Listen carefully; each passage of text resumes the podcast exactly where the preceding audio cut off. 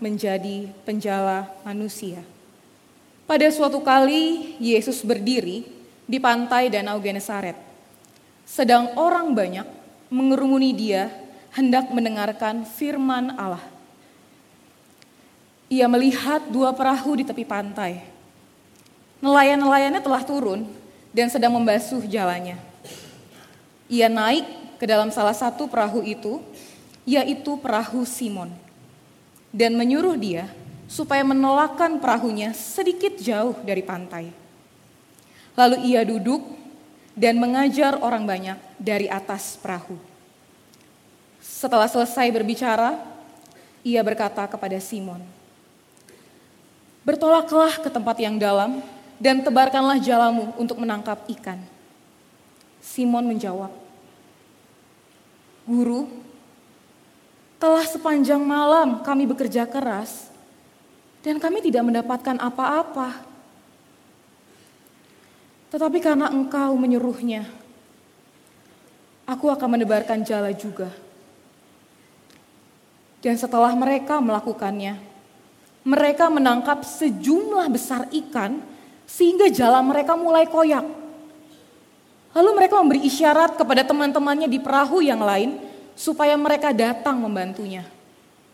Dan mereka itu datang. Lalu mereka bersama-sama mengisi kedua perahu itu dengan ikan hingga hampir tenggelam.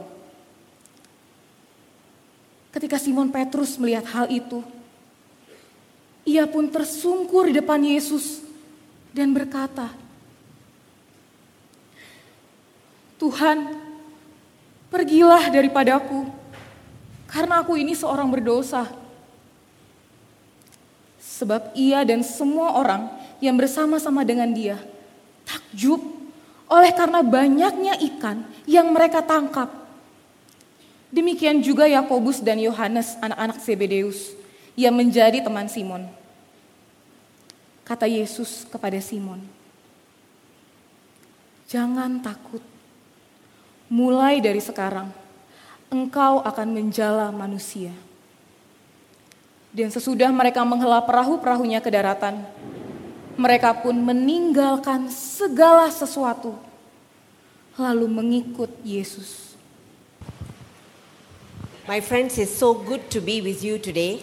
Teman-teman adalah sebuah kesempatan yang sangat indah bisa bersama dengan teman-teman. My name is Annette, Nama saya adalah Anet. and if you are wondering whether I come from India, I do not. Kalau kalau Anda mengira saya datang dari India, bukan. I come from Malaysia. Saya datang dari Malaysia. I was born in Malaysia. Saya lahir di Malaysia. I grew up there. Saya bertumbuh di sana Was a university student like you in sama Malaysia, seperti teman-teman menjadi mahasiswa and now a student worker. dan sekarang adalah pelayan mahasiswa. And you know, uh, in my life, we Da- see about uh, Simon's call today. Dan di dalam hidup kita, kita melihat eh, panggilan seperti Petrus dalam hidup kita. I was shocked by the Lord.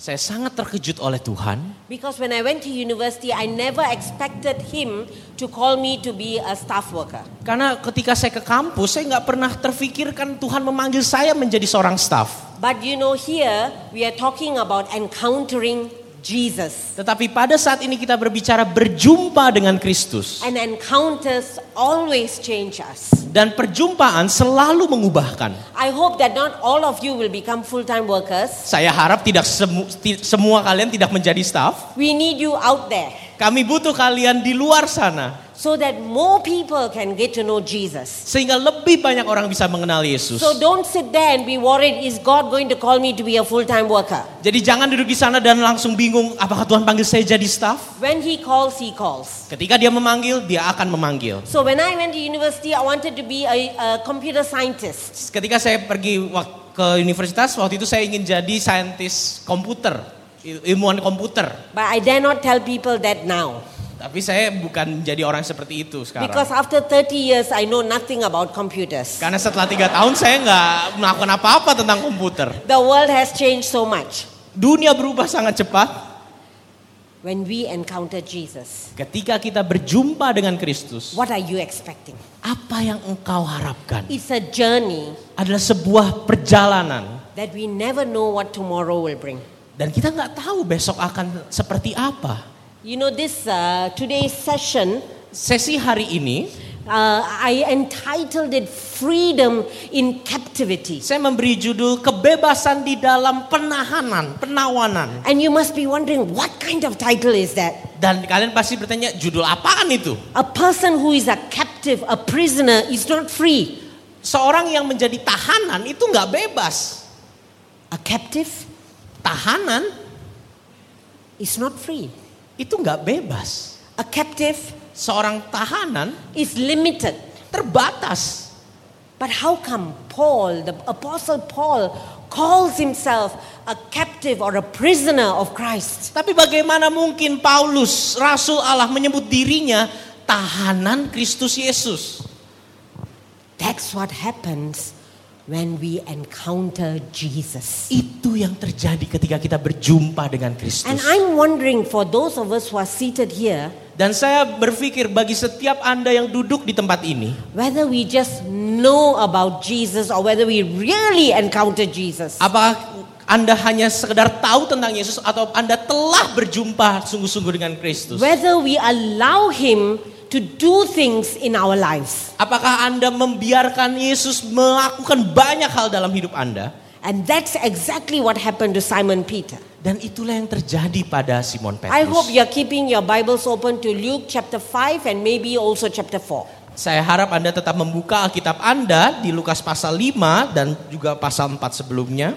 When we arrive at the, the waters of Gennesaret, Ketika cerita kita masuk di pantai Danau Genesaret, we see a crowd of people crowding around Jesus. kita melihat banyak orang mengerumuni Yesus.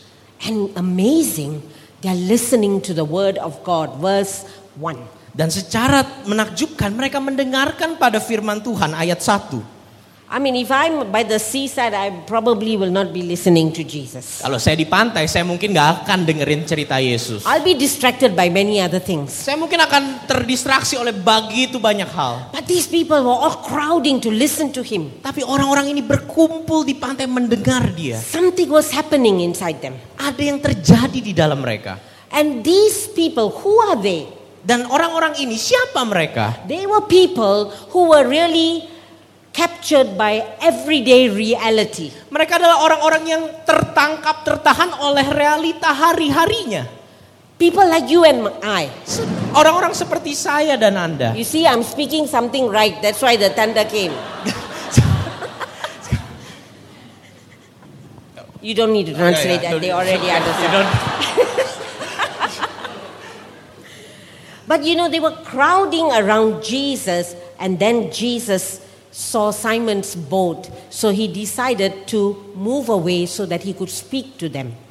Yesus sedang berbicara kepada orang banyak dan pada waktu itu melihat perahu Petrus dan kemudian Yesus ber- memutuskan untuk mundur sejak untuk melihat. It's like a student camp.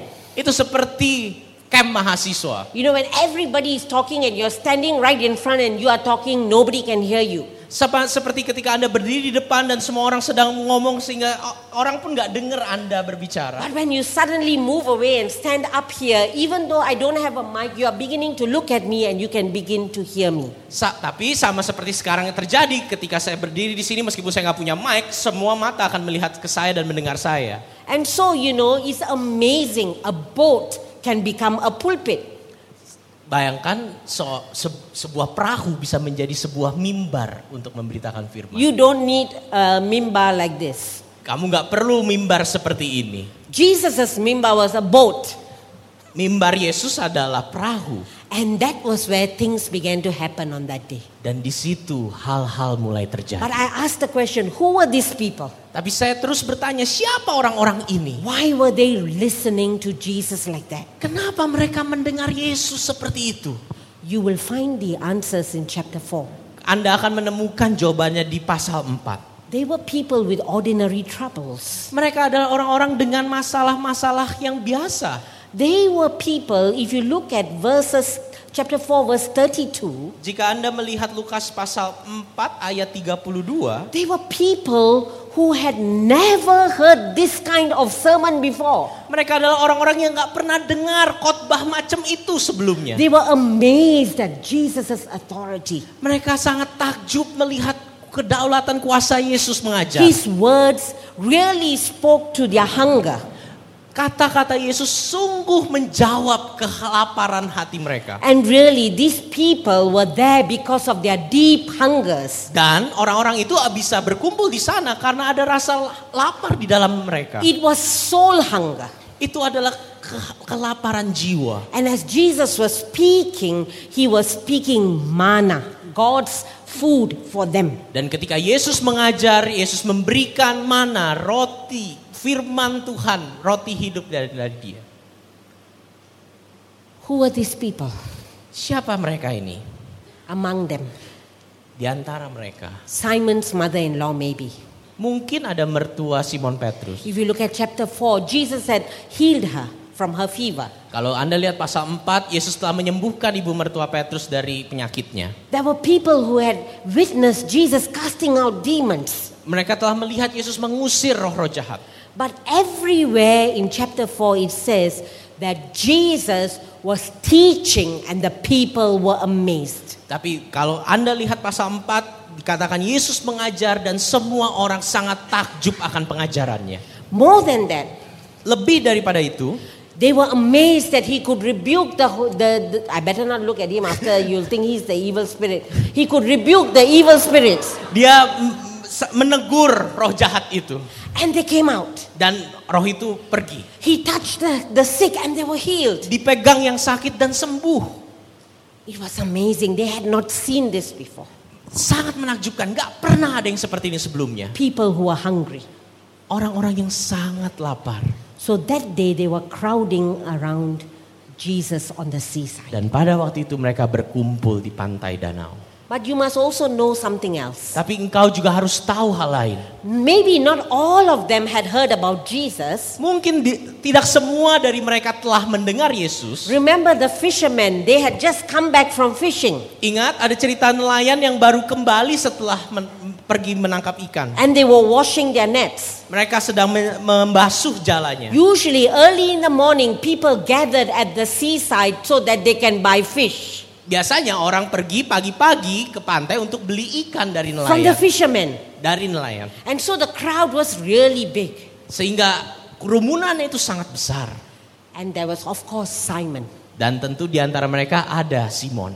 Later in the story, we hear that that night he did not catch anything. Dan kalau tadi kita dengar cerita kita, malam sebelumnya dia nggak dapat apa-apa.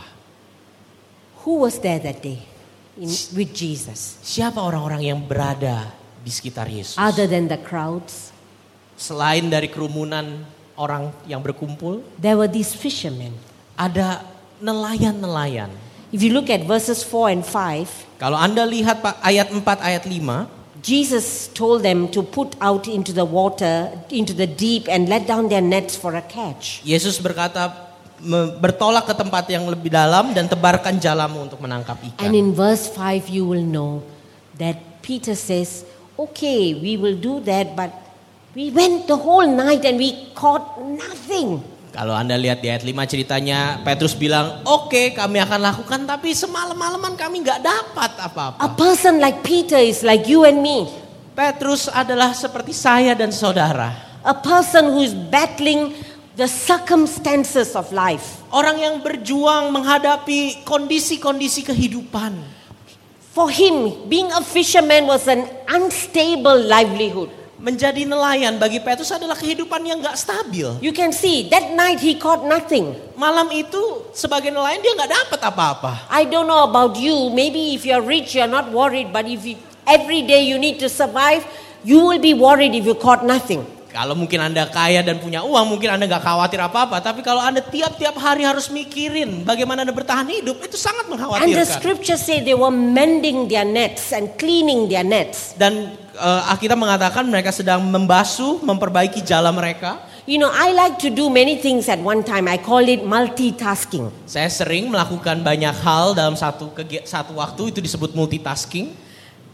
Peter was multitasking Petrus sedang multitasking. because he was listening to what Jesus was saying, but he was mending his nets. Yesus eh, Petrus mendengar Yesus berbicara sambil dia ngerjain membasuh jalannya. And then Jesus said, Can I use your boat as a pulpit? So he allowed Jesus Dan to use Yesus his boat. Yesus bertanya, "Bisa aku pinjam eh, kapal perahumu untuk jadi mimbar?" Dan Petrus meminjamkan. What do you think he was thinking when he was mending his boat, uh, mending his nets? Kira-kira apa yang Anda pikirkan ketika Petrus mendengar dan sambil memperbaiki membasuh jalannya? Probably thinking, Where are we going to get the fish? Mungkin Petrus berpikir, gimana kita bisa dapat ikan? How we going to feed the family? Bagaimana kita bisa kasih makan keluarga kita? And already tired, the whole night you did not sleep. Dan udah capek, semalam-malaman tidak tidur. And you still have to mend your nets. Dan masih harus lagi membasuh, memperbaiki jala. You need to mend your nets because if you don't do that or clean your nets, the next night when you go out again, it will break when you throw it. Ka- Kamu harus membasuh jala, memperbaiki jalannya. Karena kalau tidak, malam berikutnya, jalamu akan robek. When dan kamu gak akan dapat if you were to apa-apa. catch fish, it'll be too heavy and the, the, the jala will break. Jala akan rusak. Ketika kamu mau nangkap ikan, kamu gak akan bisa dapat apa-apa. So he was bending his net, tired, memperbaiki jalannya dengan penuh kelelahan. probably preoccupied with his failure. Mungkin sangat disibukkan dengan perasaan gagalnya. But listening to Jesus, Tetapi mendengar Yesus, you must understand this. engkau harus mengerti ini. This is not. Thank God I'm not that old. If not, I'll think God is frightening me. Ya, untung saya nggak terlalu tua ya, kalau nggak bisa mati saya. I didn't say mati Ya, saya. kaget saya, ya kaget saya.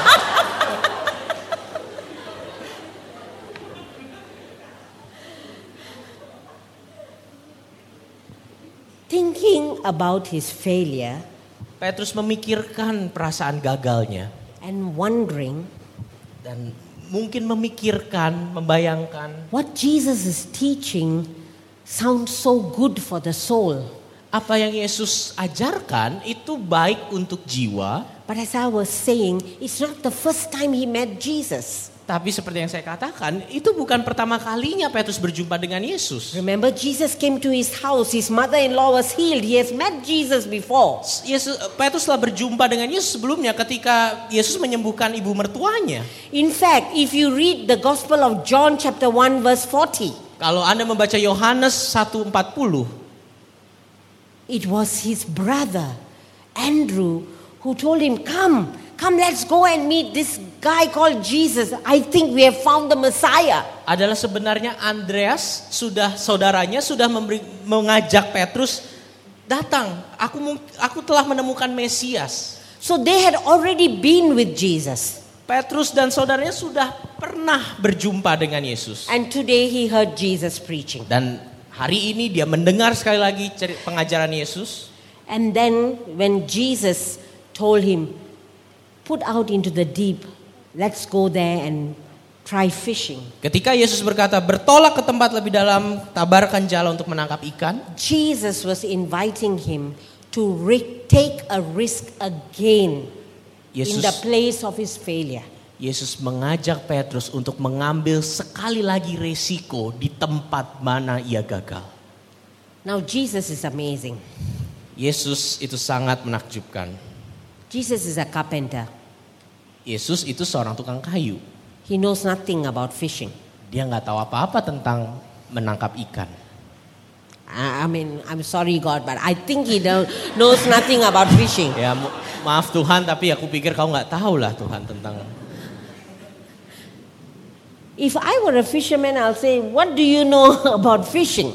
Kalau saya jadi nelayan, saya akan bilang, emang kamu tahu apa tentang menangkap ikan? Just like I told you, when I tell people I would- did computer science, they always ask me about computer, and then they say, "You did computer science, you don't know ah." Ketika sama seperti ketika orang saya ketemu orang dan saya cerita saya ini sarjana komputer dan orang tanya apa yang kamu tahu komputer dan kamu nggak tahu apa-apa. But Peter, He didn't say that to Jesus. Tapi Petrus tidak bilang seperti itu kepada Yesus. He said, Master, we are tired. Dia berkata, "Guru, kami sudah lelah." But because you say so, I will put my net out. Tapi karena engkau mengatakan demikian, aku akan menebarkan jala. I want to talk to each one of you. Saya ingin berkata kepada setiap saudara, You and I can be like the people, or we can be like Peter. kita bisa seperti orang kerumunan maupun seperti Petrus. We are here as coordinators. Kita berkumpul di sini sebagai koordinator. But you know, I think we are people who are very preoccupied. Tapi sesungguhnya kita adalah orang-orang yang sangat disibukkan. You know, we are preoccupied by many things that are troubling us. Dijenuhkan dengan berbagai masalah yang begitu memenuhi diri Maybe kita. as a coordinator, we have standards to keep up to, Sebagai koordinator kita mungkin memiliki standar-standar yang harus kita jaga. especially when you see your seniors, people who were there before you. Apalagi mungkin ketika Anda melihat senior Anda yang berada sebelum Anda. They always like to tell you, during our time, we were doing so well. Dia selalu berkata, pada waktu zaman kami, kami selalu begini-begini. Baik. So, you know, whenever I see my seniors, I will walk one long way. Setiap kali saya ngeliat senior atau alumni saya akan minggir. Because sometimes the standard is so high Karena kadang-kadang standarnya begitu tinggi. and it makes us feel like failures. Dan kita merasa kita seorang yang gagal. And if you are real human beings, Dan kalau engkau adalah manusia yang sesungguhnya, we go through hardships and obstacles, kita pasti mengalami tantangan dan kesulitan. difficulty in relationships, Masalah di dalam relasi. in our studies. Dalam studi kita. I saw a group of law students who were sitting down there doing their assignments. Saya melihat tadi ada sekelompok anak hukum lagi ngerjain tugasnya. And sometimes we feel tired and our strength and confidence is going down. Dan kita ketika begitu merasa lelah, kekuatan, kepercayaan diri kita semuanya hilang. And there are some of us here as well, Dan mungkin beberapa di antara kita saat ini where pain is the one that overwhelms us. Ada rasa sakit yang begitu membayangi kita. Deep pains. Rasa sakit yang begitu dalam. Things like things that have happened in our families. Hal-hal yang mungkin terjadi di keluarga kita. Or maybe sicknesses that have come upon us or our families. Atau sakit yang dialami oleh diri kita atau orang-orang yang kita kasihi, keluarga kita. And we know that we need miracles. Dan kita tahu kita butuh mujizat. Just in the last two weeks, Dalam dua minggu kemarin, I saw a few of my friends struggling with these preoccupations. saya melihat banyak teman saya bergumul dengan kesibukan ini. Just like Peter and the crowd, Sama seperti Petrus dan kerumunan orang banyak. Waiting for somebody to speak the word of life into their lives. Menunggu ada orang yang berbicara tentang firman yang hidup dalam hidup mereka. So, one of my friends has been a leader from school to university, and now he's a leader of an organization. Teman saya seorang pemimpin dari ma- SMA, dari mahasiswa, bahkan sekarang menjadi pemimpin di sebuah organisasi. And as we were sitting and having coffee, Dan ketika kita duduk minum kopi, he told me with tears, a grown man telling me with tears in his eyes, I am a failure. seorang pria dewasa dengan penuh air mata berkata, "Saya seorang yang gagal." Another one of my friends Teman saya yang lain is wondering every day, setiap hari bertanya, how come I didn't make any money today? I worked so hard, but I didn't get any money. "Saya telah bekerja hari demi hari, tapi tetap nggak ada uang." There was another case this week. Ada satu kasus minggu ini, A person who is appointed as a new CEO of a company. seorang yang baru ditunjuk sebagai CEO dari sebuah perusahaan. And when he came to that new company, he found all the workers did not want him to be their CEO.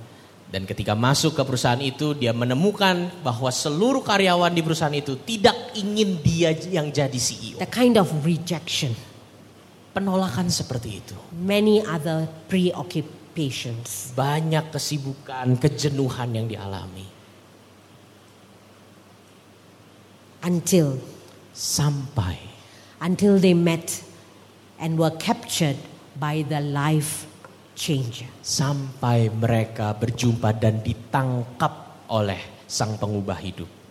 Look at verses 1 to 5. Lihat ayat 1 sampai ayat 5. The people were listening to Jesus because he was speaking with authority.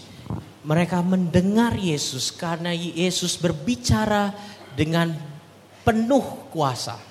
I say this because chapter 4 verse 32 says that was what attracted them to Jesus. Saya mengatakan hal ini karena itu yang dinyatakan di Lukas 4:32, mereka tertarik dan kagum karena kuasa yang di- yang disampaikan Yesus ketika They were mengajar. attracted by Jesus' authenticity. Dia mereka tertarik kepada keotentikan Yesus. He was not just preaching a brainy sermon, he was speaking to their hungers.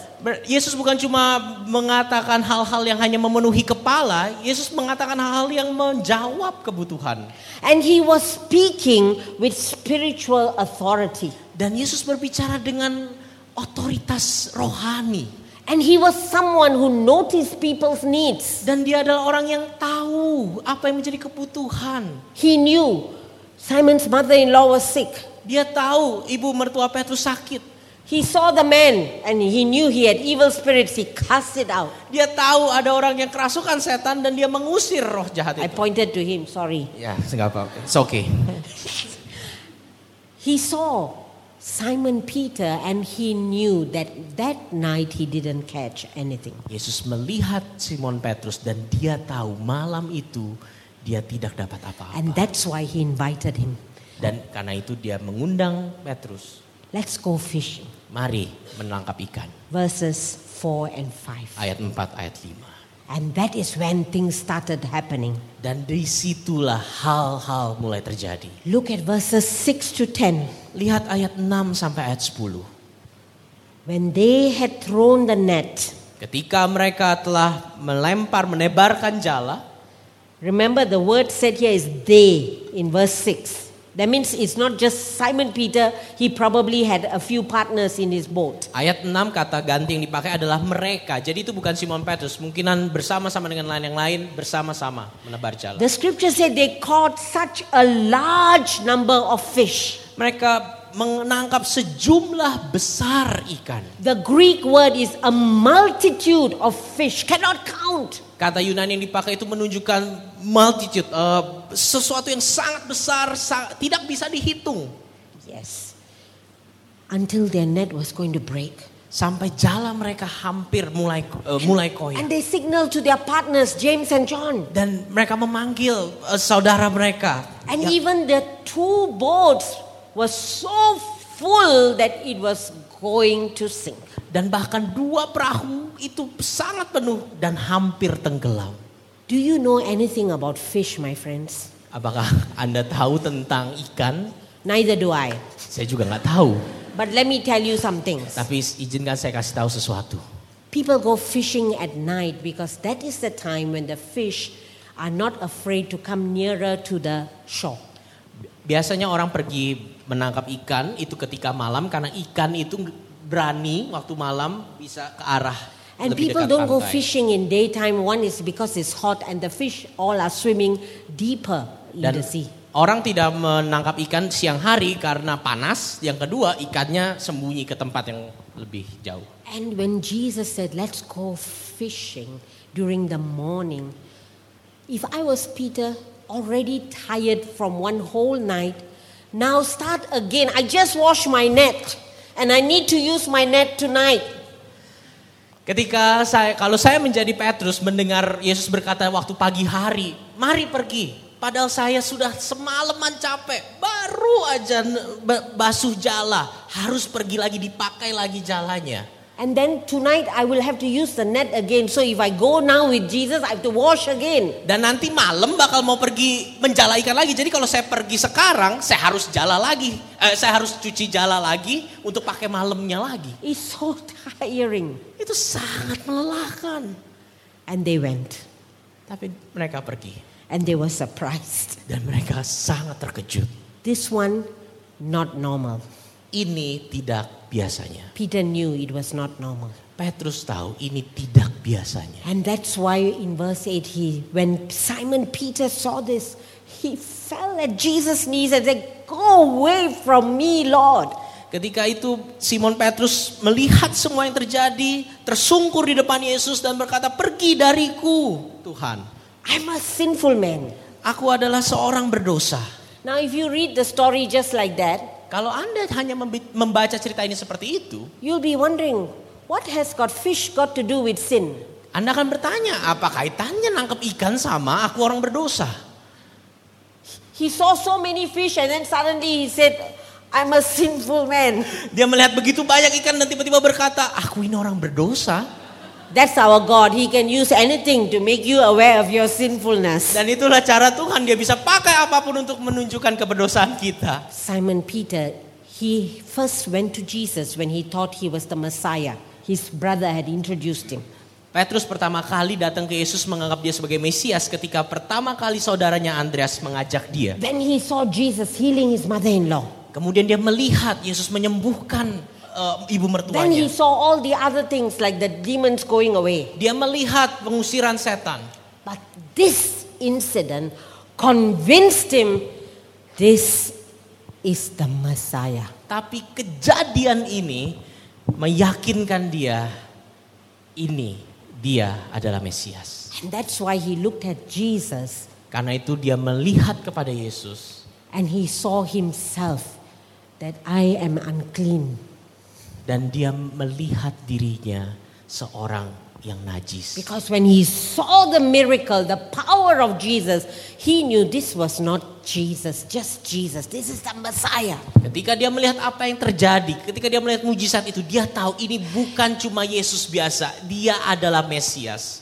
And what I'm so surprised by is Jesus himself. Dan apa yang begitu mengagetkan saya adalah sebenarnya Yesus sendiri. He's teaching the crowd, Dia ingat tadi mengajar orang banyak but he has his eye on Simon and he can see Simon is very down. dan dia bisa melihat mata Petrus dan dia melihat keraguannya. And then he says, Let's go fishing. Dan dia berkata, yuk mari menangkap ikan. Our needs, Kebutuhan kita, does he see? apakah dia melihatnya? He saw Simon's needs, Dia melihat Petrus di matanya. and that is extreme grace from God. Dan itu adalah karunia yang begitu radikal dari Tuhan. That was to show Peter, I care for you and your livelihood. Mau mengatakan, Petrus aku peduli dengan hidupmu dan penghidup penghidupanmu. I can, God alone can provide for you. Aku hanya Tuhan dan Tuhan saja bisa mencukupkanmu. And that was the defining moment for Peter. Dan itu adalah momen yang mengubahkan untuk Petrus. All the different encounters with Jesus brought him to this one moment where he decided, I know you are the Messiah. Semua perjumpaan-perjumpaan sebelumnya memimpin dia pada satu perjumpaan ini sehingga dia bisa berkata, engkau adalah Mesias. Why do I call this a defining moment? Kenapa saya menyebut ini satu momen yang begitu menentukan? Because the ending of the story is that they stop their fishing, they leave everything and follow Jesus. Karena akhir ceritanya mereka stop nangkap ikan, meninggalkan segalanya dan mengikut Yesus. But I'm jumping the gun. Tapi saya begitu loncat. Look at verse 10. Lihat ayat 10. Jesus said to Simon, Yesus berkata kepada Simon, Don't be afraid. jangan takut. From now on, you will fish for people. Mulai dari sekarang engkau akan menjala manusia. So they pulled up their, their boats on shore and left everything and followed him. Dan mereka menghela perahunya ke darat, mereka pun meninggalkan segala sesuatu dan mengikut Yesus. This was a man who says, Go away from me, Lord, in verse 8. Ini adalah orang yang berkata di ayat 8, pergi daripadaku Tuhan. But Jesus is now telling him, Don't be afraid. Dan saat ini Yesus berkata, jangan takut. This was a comforting upheaval of his life. Ini adalah pergolakan yang menghibur, yang menenangkan buat Petrus. I'm using words that are in contrast. Upheaval means not comforting, but Jesus comforts him through this upheaval. Saya menggunakan dua kata yang berlawanan. Upheaval itu pergolakan, itu tidak stabil, tapi tidak nyaman, tapi itu pergolakan yang justru menimbulkan ketenangan. So Jesus speaks to him when he says, Go away from me, Lord. Ketika Yesus berkata kepada Petrus yang berkata, "Pergi daripadaku, Tuhan." Do not be afraid. Jangan takut. That is an invitation from Jesus. Trust me. I have shown you. I can be trusted. I've provided for you. Itu adalah undangan dari Yesus. Percaya padaku, aku telah menunjukkan semuanya kepadamu. So there are three invitations in these last two verses. Ada tiga undangan yang yang terdapat di dua ayat terakhir. Do not be afraid is an invitation. Trust me. Ka- Kata jangan takut adalah sebuah undangan untuk percaya samaku. And then Jesus says, from now on, you will fish for people. Dan ketika setelah itu Yesus berkata, mulai saat ini engkau akan menjala manusia.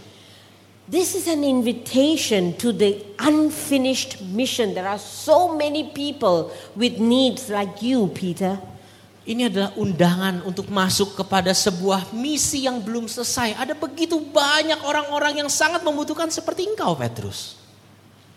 The word, and now you will catch men. Kata engkau akan menjala manusia, That word in Greek is you will catch them alive. kata dalam Yunaninya menggambarkan kamu akan menangkapnya hidup-hidup. So that they can remain alive. Mereka yang ditangkap itu bisa terus hidup. And you know, this was also an invitation to Peter.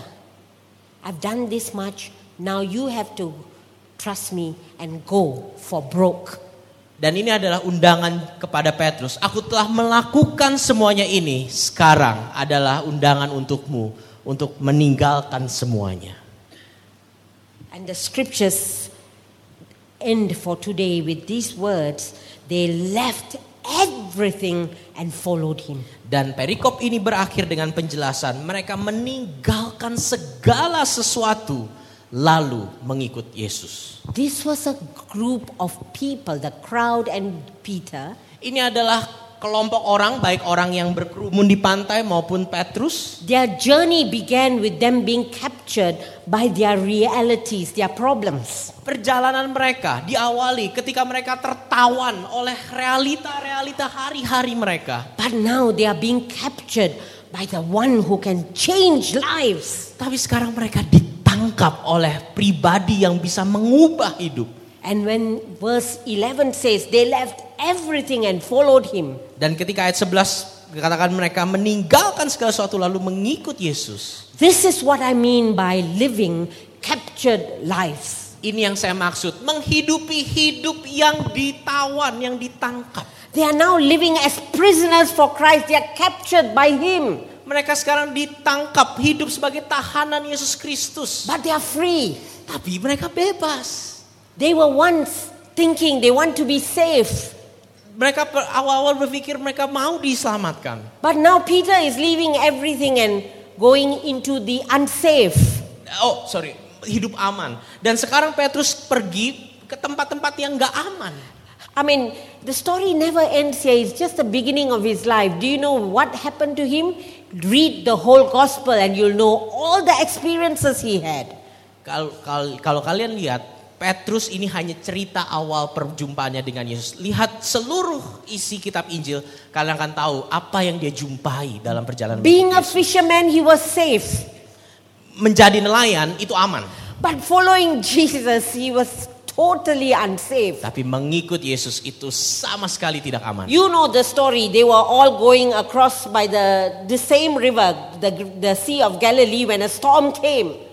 Ingat cerita ketika mereka menyeberang danau dan ada badai besar And they thought they were going to die. dan mereka berpikir mereka akan mati. The only person who was sleeping was Jesus. Yang tidur itu cuma Yesus. He was so unsafe. Peter felt so unsafe. Petrus itu sangat tidak aman, sangat merasa tidak And if aman. you follow the story, when, when they reached the other side, they met a man full of demons. Dan ketika sampai di seberangnya berjumpa dengan orang yang kerasukan setan, And they encountered so many demons that I don't know how many pigs were, were, went and drowned. Dan ketemu orang yang kerasukan setan sampai jumlah setan itu sampai banyak babi itu yang jatuh yang mati. They went through fighting among themselves. Mereka melewati masa-masa berkelahi satu sama Who lain. is greatest? Siapa yang paling besar di antara They kami? went through persecution. Mereka melalui penderitaan. They were chased off from the Samaritan towns. Mereka diusir dari kota-kota Samaria. They were sent two by two from house to house, and some houses did not accept them. Dikirim berdua-berdua untuk ke rumah ke rumah dan tidak semua rumah menerima mereka. Peter was crazy Petrus itu gila to follow Jesus. untuk mengikut Yesus. Really, he did not walk into a safe place, he was walking into messes. Dia tidak berjalan ke tempat yang aman. Keputusan dia itu membawa dia ke tempat yang berantakan. When the scriptures say in verse 11, they left everything and followed Jesus, they were like signing a blank check and saying, Take it, you can put in any amount. Ketika ayat 11 berkata mereka pun meninggalkan segala sesuatu lalu mengikut Yesus. Itu seperti mereka memberikan cek hidup mereka. Silakan Tuhan pakai cek kosong ini. They didn't ask, Where do you want me to go? Dia tidak bertanya ke mana Tuhan aku harus pergi. What you want me to do? Apa yang harus kami lakukan. They just went on an adventure. Mereka hanya masuk ke dalam sebuah perjalanan. And that is what it's going to mean for you and I. Dan itu yang akan terjadi pada saya dan saudara. When we talk about encounters, Ketika kita berbicara perjumpaan, God is not going to give you a plan for your life Tuhan gak akan memberikan rencana untuk hidup Anda. and tell you that by 30 years old you will get married Dan berkata, tiga, dalam umur 30 kamu akan menikah, and you will have three children after that kamu akan punya tiga anak, and you will die at 65 years old. kamu mati umur You will not 65. know anything. Kamu nggak tahu, kamu nggak tahu apa-apa. You will just go on an adventure into unsafe places. Kamu kita akan berjalan ke dalam sebuah perjalanan yang membawa kita ke tempat You will tidak walk aman. into uncertainties. Kau akan berjalan ke tidak ke tempat yang tidak pasti. From doing his routine job as a fisherman, he went into an adventure. Yang tadinya rutin menjadi nelayan, sekarang pergi ke sebuah perjalanan Unpredictable. tidak bisa ditebak. That is what it means to follow Jesus. Itu yang dimaksud dengan mengikut Yesus. The one thing that he had was he had Jesus with him. Satu-satunya hal yang dia miliki adalah dia memiliki Yesus And bersama dia. every experience Peter, James, and John went through after that, they were changed forever. Dan setiap hal yang terjadi pada Petrus, Yakobus, Yohanes itu adalah kejadian yang mengubah mereka selama-lamanya. The experiences were like a roller coaster, sometimes good, sometimes not so good. Pengalaman mereka itu seperti roller coaster, kadang naik, kadang turun. But God changed them forever.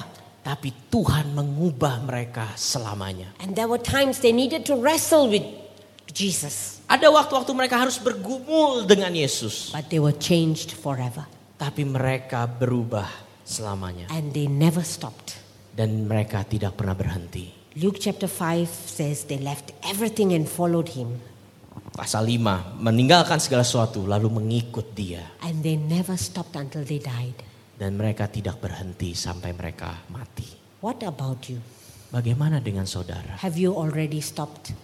Apakah Anda sudah berhenti? Some of us, we stopped after we accepted Jesus or a few years after we accept Jesus. Sebagian dari kita mungkin stop berjalan ketika setelah setahun atau beberapa tahun menerima Yesus. And we just keep doing things for God in the name of God. Dan mungkin kamu tetap melakukan pekerjaan demi nama Tuhan, demi kemuliaan Tuhan. But we are not alive. Our relationship with Jesus is not alive. Tapi kita nggak hidup. Relasi kita dengan Tuhan itu tidak hidup. We don't trust Him with our lives. Kita tidak mempercayakan hidup kita kepada Dia. We take back our lives and we say, I will serve you, but I want my life. Kita ambil hidup kita, kita berkata, aku mau layani engkau Tuhan, tapi hidupku ini bagianku, ini urusanku. And through this encounter, Jesus is saying to us, Dan melalui perjumpaan ini Yesus berbicara kepada kita. You want to encounter me? Come. Leave everything and follow me. Kau mau berjumpa denganku? Datanglah, tinggalkan segala sesuatu dan ikuti aku. Trust me with your fishing, your work. Percaya padaku de- demi pekerjaanmu. Trust me with your future. Percayakan padaku masa depanmu. Trust me with the people that you need to catch and to heal. Percayakan padaku orang-orang yang kau harus sembuhkan, kau harus layani. Will you stop? Apakah kau akan berhenti? The sad news is that many people have stopped. Masalahnya kabar buruknya banyak orang berhenti.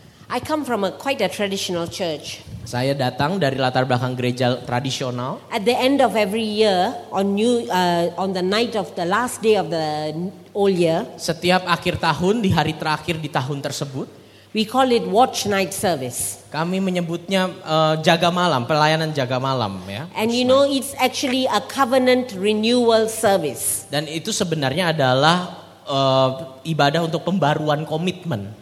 And you know, we, we as a church, we are encouraged to pray and then to come and tell God, you can have everything of my life. Dan sebenarnya itu adalah sebuah ibadah yang menunjukkan "Be- saya mau berikan hidup saya kepada Tuhan, kau bisa lakukan apa pun. Let me give you an example of what the prayer we pray. Saya berikan contoh apa doa yang Let me be full. izinkan saya kenyang, Let me be empty. izinkan saya kosong, Let me have everything. Izinkan saya mengalami segalanya, Let me have nothing. izinkan saya tidak mendapatkan apa-apa. But I freely and wholeheartedly surrender to you. Tetapi saya dengan segenap hati berserah kepadamu. So I prayed this prayer Dan saya at the berdoa, end of last year. saya berdoa dengan doa itu di akhir tahun kemarin, Two weeks after the new year, dua minggu setelah tahun baru, I wanted to take back my prayer. Saya mau ambil kembali doa saya. It was so difficult. Sangat susah.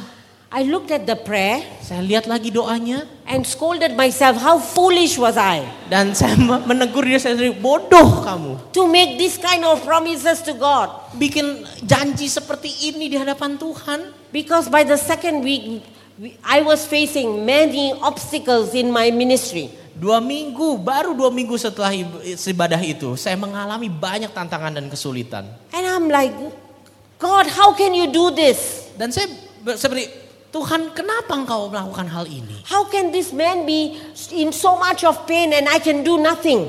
Baga- kenapa Tuhan izinkan orang ini begitu kesakitan dan saya nggak bisa ngapa-ngapain untuk dia? How come in that country the people are fighting and I can do nothing? Kenapa Tuhan izinkan di negara itu orang berkelahi saya nggak bisa lakukan And God, apa-apa? where are you? Why you are not doing anything? Dan di mana engkau Tuhan? Kau nggak melakukan apa-apa.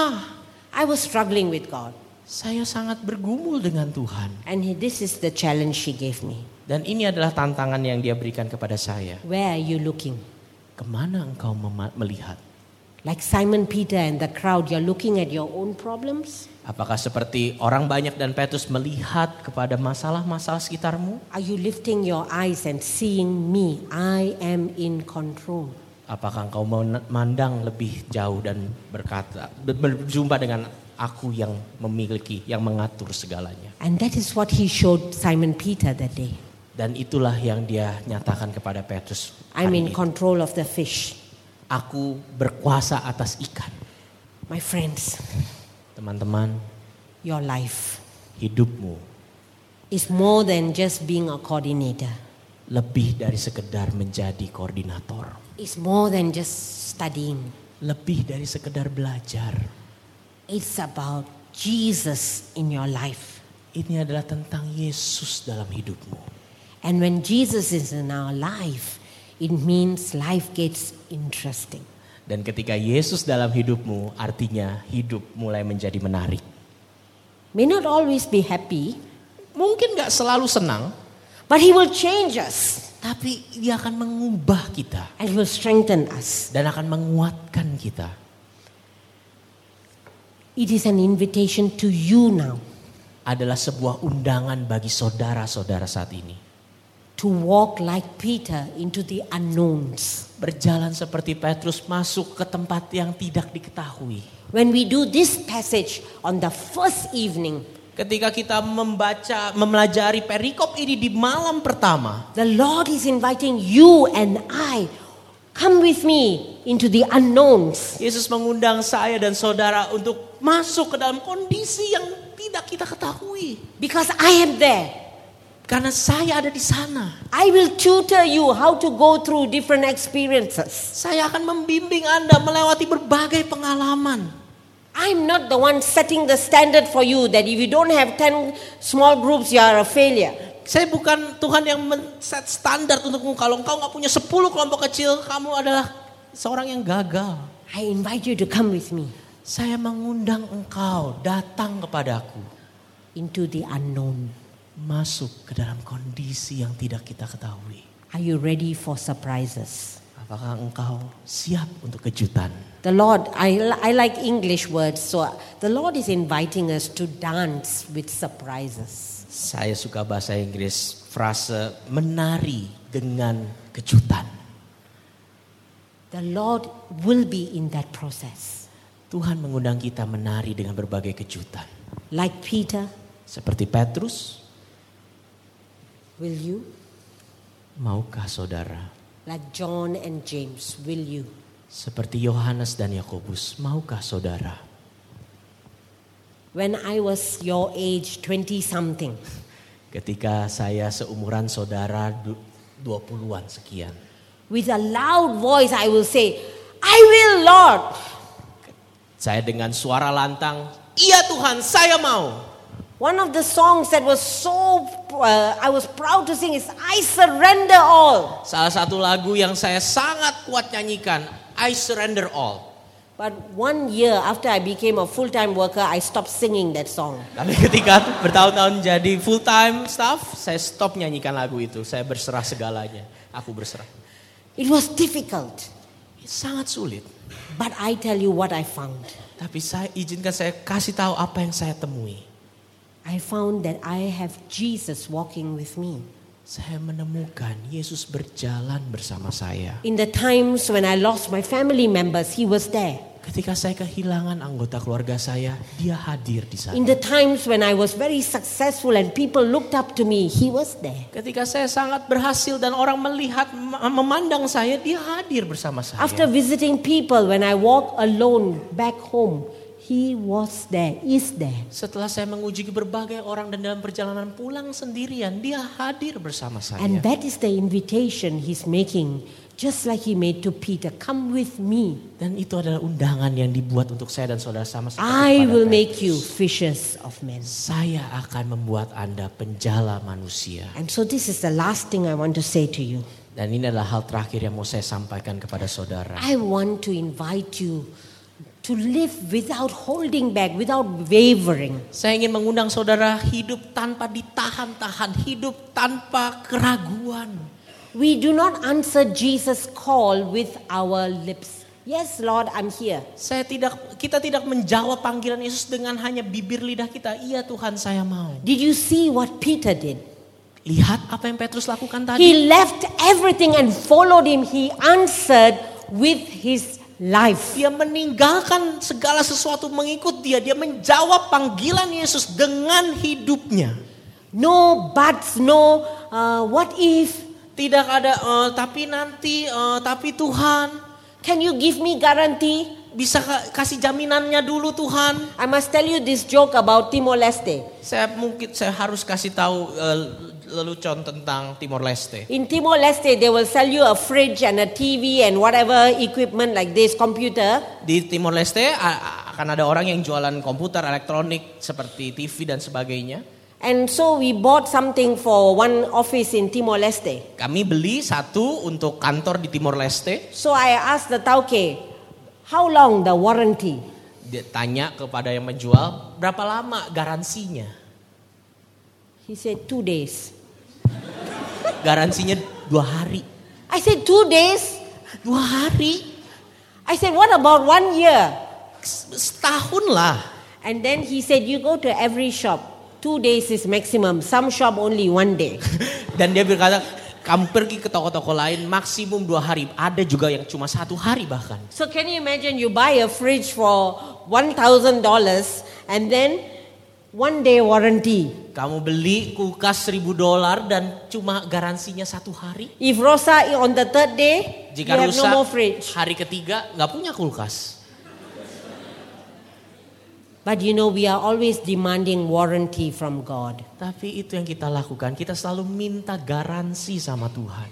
But He has showed you already, I can give you the fish. Tapi dia sudah meyakinkan saya dan saudara, aku mampu menyediakan ikan. And so, my friends, Karena itu teman-temanku, let each encounter and situation, kiranya setiap kondisi dan perjumpaan, whether it's in your campus, apakah mungkin itu di kampusmu, whether it's in your personal life, apakah itu mungkin di kehidupan pribadimu, in your families, di dalam keluargamu, whether it's about your future, apakah itu tentang masa depanmu. let every situation be a school where your faith goes deeper. Kiranya setiap kejadian itu menjadi tempat engkau dan saya belajar supaya iman kita semakin dan semakin dalam.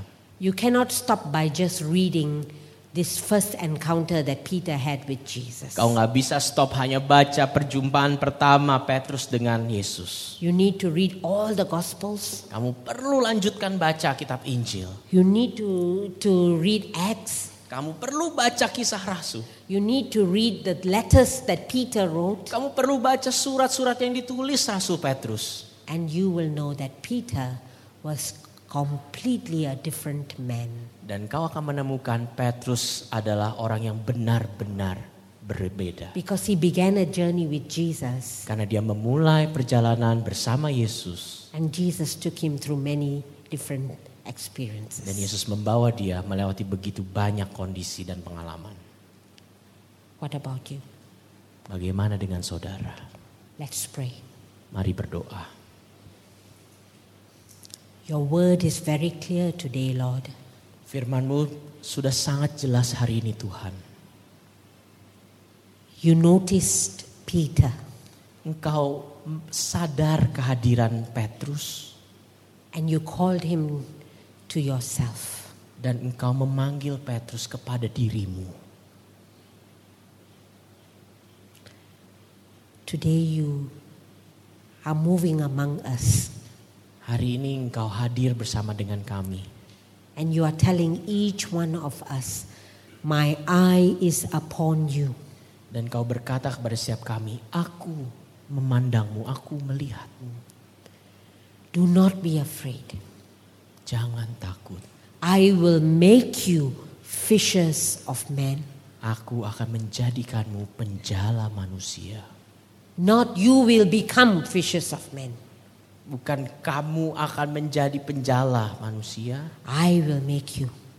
Aku yang akan menjadikanmu. I will be with you there. Aku akan hadir bersamamu. I will be your teacher. Aku akan menjadi gurumu. I will be your miracle giver. Aku akan yang mengadakan mujizat bagimu. I will be ministering to your needs. Aku akan melayani kebutuhan-kebutuhanmu. And you will become fishers of men. Dan engkau akan menjadi penjala manusia. Lord, I pray that your, your words will fall in, into our hearts. Tuhan kami berdoa kiranya firmanmu boleh masuk ke dalam hati kami. And that we will have this courage to say, Here am I, Lord. Dan kiranya kami boleh memiliki keberanian untuk berkata, inilah aku Tuhan. I want what Peter had. Aku ingin apa yang Petrus alami. I want that journey. Aku ingin perjalanan itu I want that Tuhan. adventure. Aku ingin petualangan itu Tuhan. I want you, Lord. Aku ingin engkau Tuhan. So speak, continue speaking to us, Lord. Teruslah berbicara kepada kami Tuhan. Do not let us be at peace, Jangan biarkan kami damai-damai saja. but speak so that we will come to a point where we can give you our lives. Tapi berbicaralah terus sampai kami sampai di titik mau menyerahkan hidup kami untukmu Tuhan. Thank you that you're a good God, Terima kasih karena engkau adalah Tuhan yang baik. that you speak with authority into our lives, Engkau berbicara dengan penuh otoritas dalam hidup kami. that you heal us, Engkau mendengar kami. you set us free from demons, Engkau membebaskan kami dari roh jahat. You, you also provide our daily needs. Engkau menyediakan kebutuhan kami hari demi hari. We thank you for all this, Kami berterima kasih untuk semua itu. and we wait for you, Dan kami menantikanmu. even as you wait for us.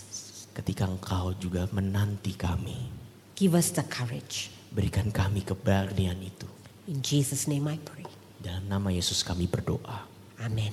Amin. God bless you. Tuhan memberkati.